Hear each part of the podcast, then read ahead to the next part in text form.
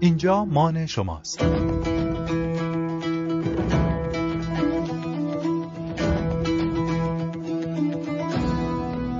رادیو مان. سلام، اینجا رادیو مان. صدای من رو از کتاب مان میشنوید.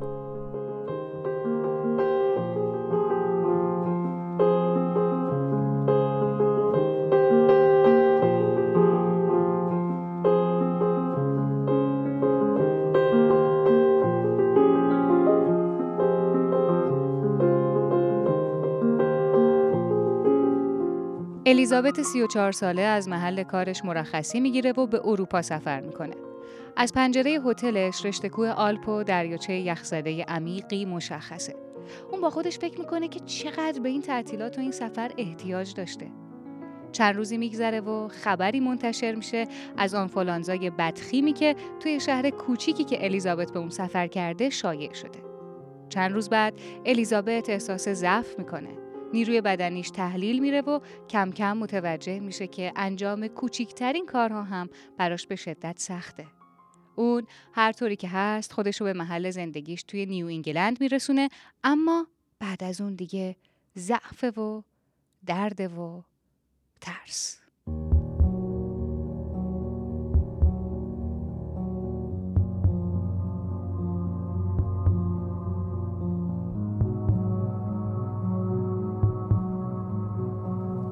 الیزابت بعد از اینکه چند ماه توی بیمارستان بستری بود و عوارض بیماری جونش رو تهدید می‌کرد، با یه داروی آزمایشی به زندگی برگشت و با اینکه چندین سال طاقت فرسا رو پشت سر گذاشته بود، داشت روزنه امیدی رو می‌دید و خوشحال بود از اینکه شرایط قراره دوباره به حالت عادی برگرده. اما بیماری دوباره عود کرد و بدتر از اون اینکه داروی آزمایشی که برای یه مدت مؤثر بود، عوارضی داد و به دستگاه عصبی خودمختار الیزابت آسیب رسوند. این دیگه تیر آخر بود. الیزابت با این حقیقت مواجه شد که از دست هیچ کس کاری ساخته نیست و قرار از این به بعد زمانایی که زندگی در اختیارش قرار داده رو مصرف نشده و فقط تحمل شده بگذرونه. الیزابت تصمیم گرفت تا به آتلیه‌ای دور از خونه روستایی خودش نقل مکان کنه که تحت مراقبت دوران نقاهتش رو بگذرونه و این نقل مکان در شرایطی بود که اون اصلاً نمیدونست آیا بازم ممکنه به خونه خودش برگرده و روزی دوباره سلامتیش رو به دست بیاره یا نه.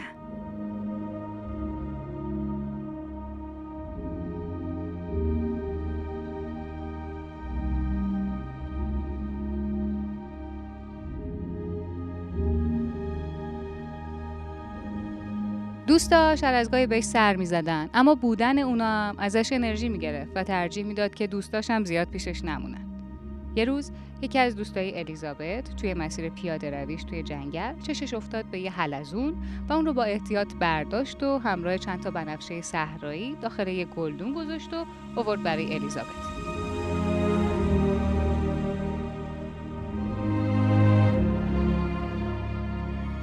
In my twenties I had earned my living as a gardener, so I was glad to have this bit of garden right by my bed. I could even water the violets with my drinking glass. But what about this snail? What would I do with it? As tiny as it was.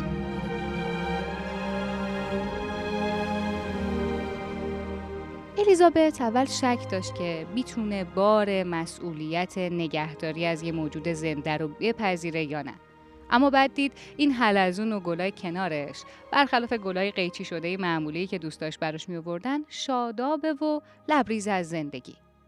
از اونجایی که الیزابت پیش از اون سفر نفرین شده باغبون بود و خرج زندگیش رو هم از همین راه به دست می آورد، حس کرد که داشتن این باغ زنده کوچولو کنارش حالش رو بهتر میکنه و از اون روز به بعد مشاهده ی حلزون و گذروندن روزای بی تحرکش در کنار حلزون به زندگی اصلی اون تبدیل شد.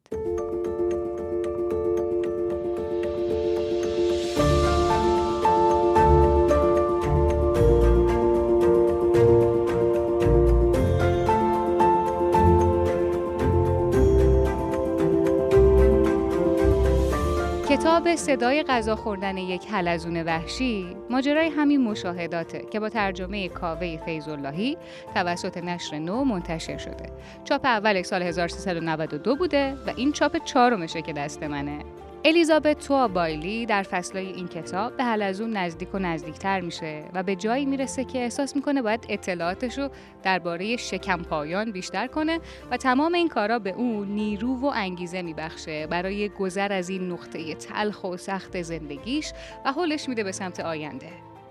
آیا انسان هرگز تصور میکرده که یه حلزون نجات دهندش باشه؟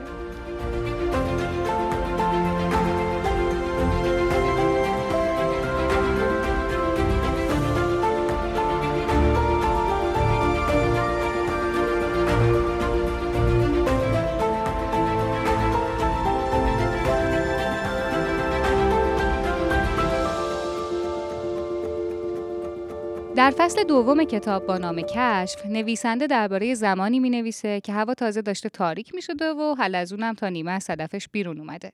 حلزون تمام عصر رو اطراف کوزه و ظرف زیر کوزه می‌گرده و همینطور که وقت خواب الیزابت نزدیک میشه و می‌خوابه، اونم به گردشش ادامه میده.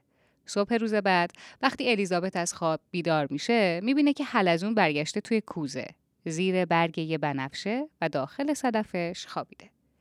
الیزابت تازه داشته متوجه ساعت بیداری و خواب حلزون می شده که یه سوراخ چارگوش هم روی پاکت نامه کنار تختش درست زیر آدرس فرستنده پیدا می کنه.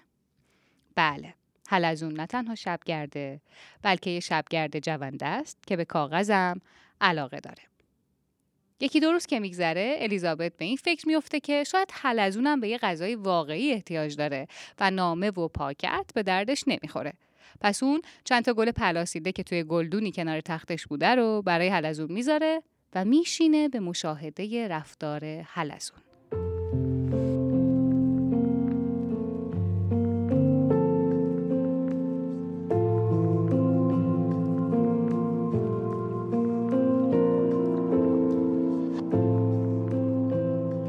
حلزون بیدار بود.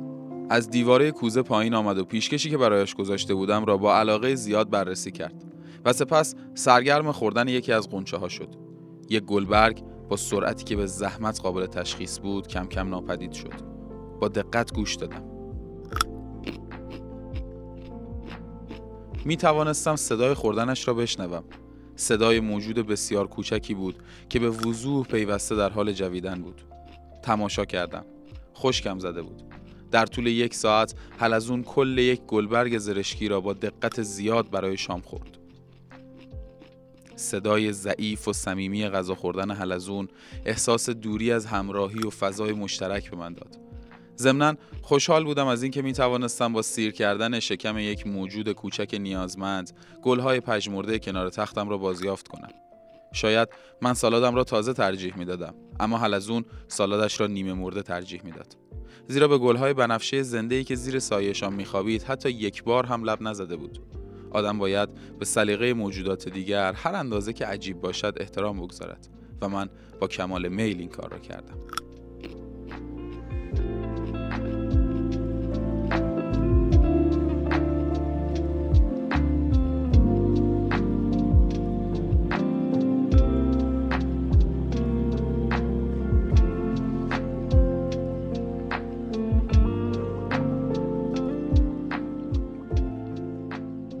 کتاب ما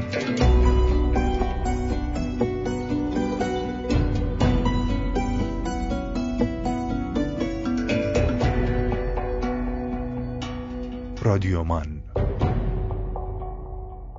ممکنه برای بعضیا سوال پیش بیاد که رادیو مان چی هست و از کجا اومده.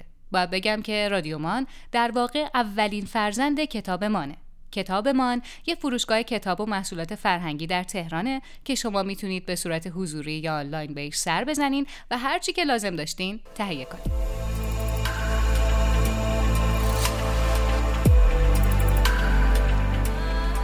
اگه خودتون اهل بازی باشید یا یه بچه توی خانواده داشته باشید، یه اسمی هست که امکان نداره نشنیده باشید. حامی مالی فصل دوم رادیو مان شرکت تولیدی بازیتاه. دستچین، قایم موشک، بزنگاه، تیزبین، سرانگشتی و خیلی از بازی‌های مطرح بازار کار این شرکته و همین امسال عناوین بازی‌های فکری و آموزشیشون به صد و چهل عنوان میرسه. خلاصه اگه دنبال بازی خوب میگردید میتونید با خیال راحت از محصولات بازیتا استفاده کنید.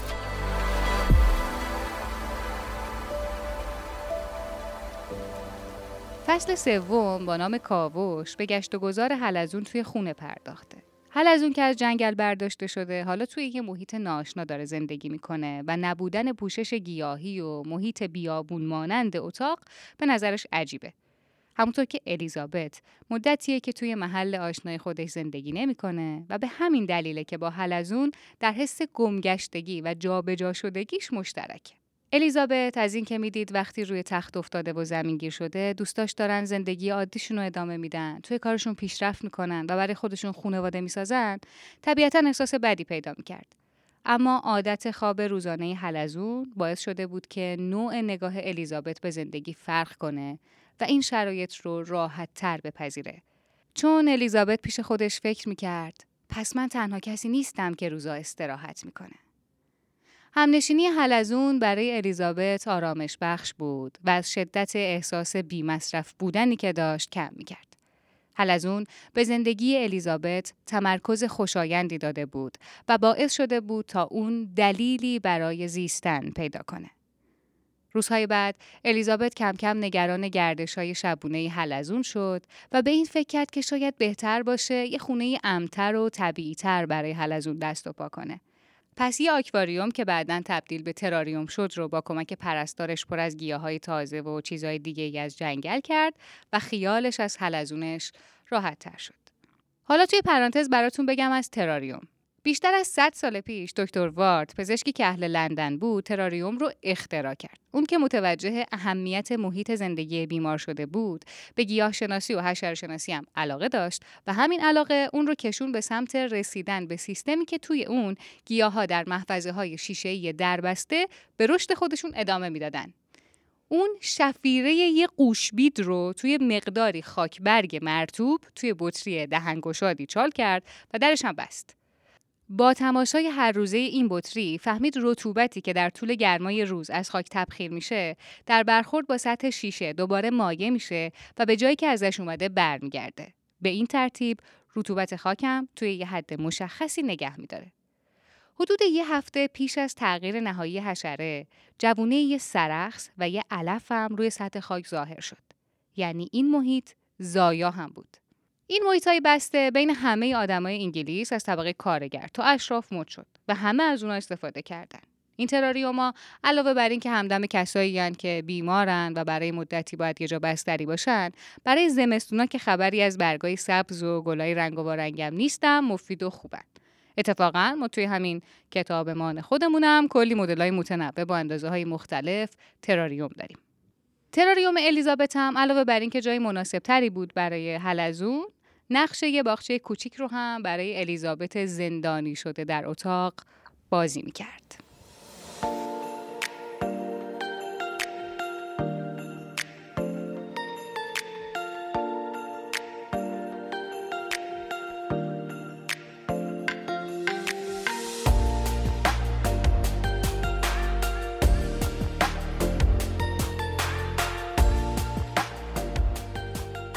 برگردیم سر کتاب. تو فصلای بعدی کتاب میخونیم که وابستگی الیزابت به حلزونش بیشتر و بیشتر میشه و دوستاش هم هر دفعه که به دیدنش میان برای حلزونش خوراکی چیزی میارن. این همزیستی باعث میشه که الیزابت درباره دنیای حلزونا تحقیق کنه، از جفتگیریشون بخونه، از دندوناشون و از ماده لزجی که با خودشون میکشن اینور اونور. اون درباره انواع مختلف حلزونا هم اطلاعاتی کسب کرد، مثل لیسه ها که حلزونایی یعنی بی صدف یا با صدف‌های بسیار کوچک یا داخلی که به فوق خانواده‌های مختلفی توی رده نرمتنان شکم‌پا متعلقند. اما از همه مهمتر چیزایی بود که درباره سابقه دیرینی که حلزونا در حیات دارن فهمید. گوش بدید به ابتدای فصل دوازدهم کتاب با نام جست نیمه شب.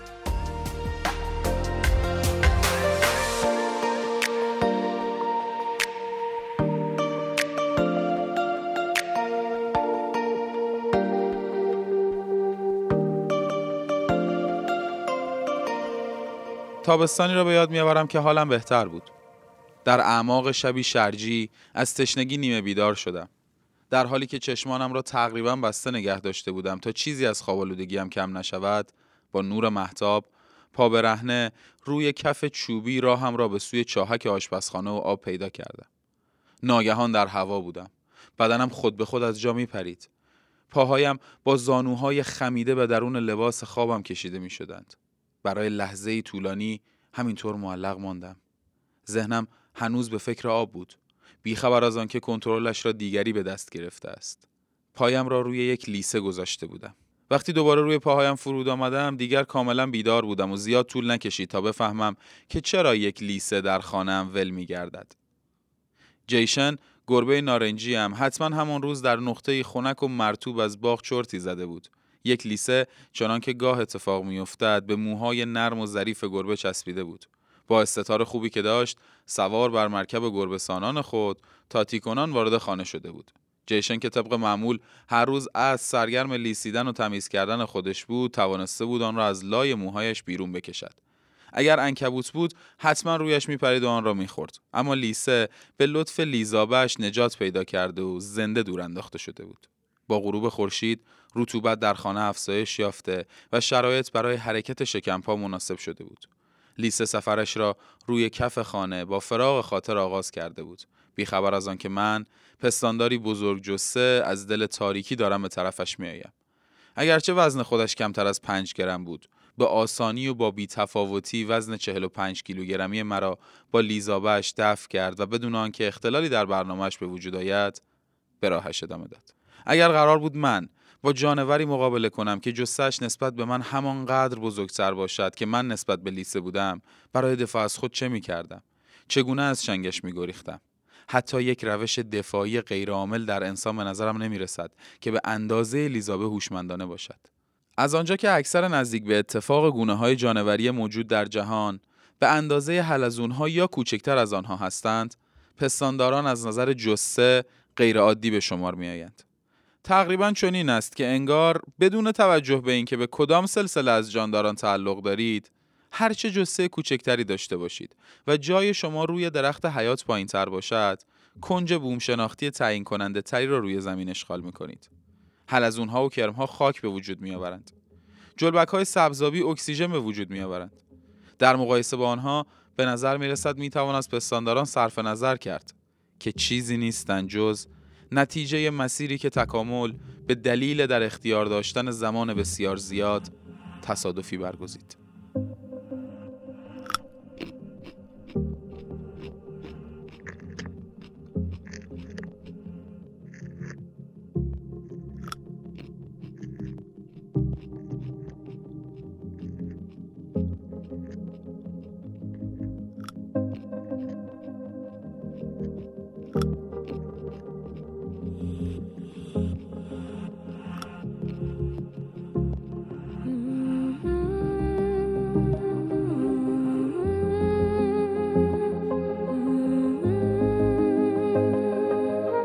در آخر الیزابت حلزونش رو توی طبیعت رها میکنه، اما خودش از دنیای حلزونا دور نمیشه.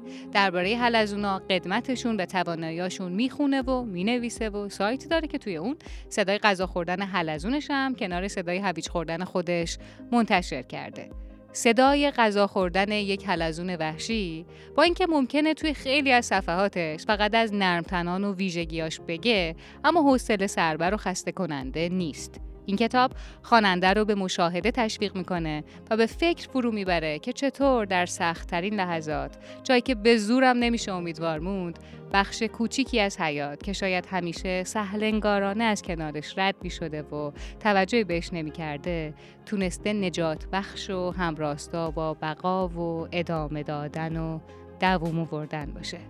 همچنین خواننده رو به این فکر میندازه که انسان هرگز مرکز هستی نبوده و نیست و این نیروی حیاته که همیشه حیرت انگیز و قدرتمنده.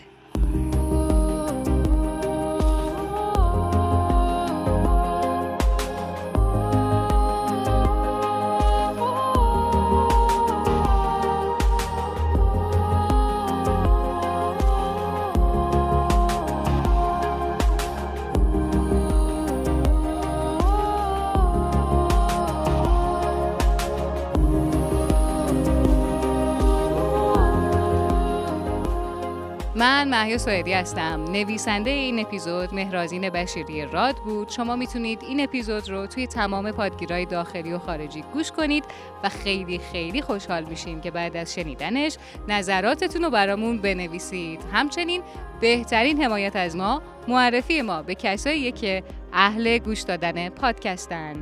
اینجا مان شماست.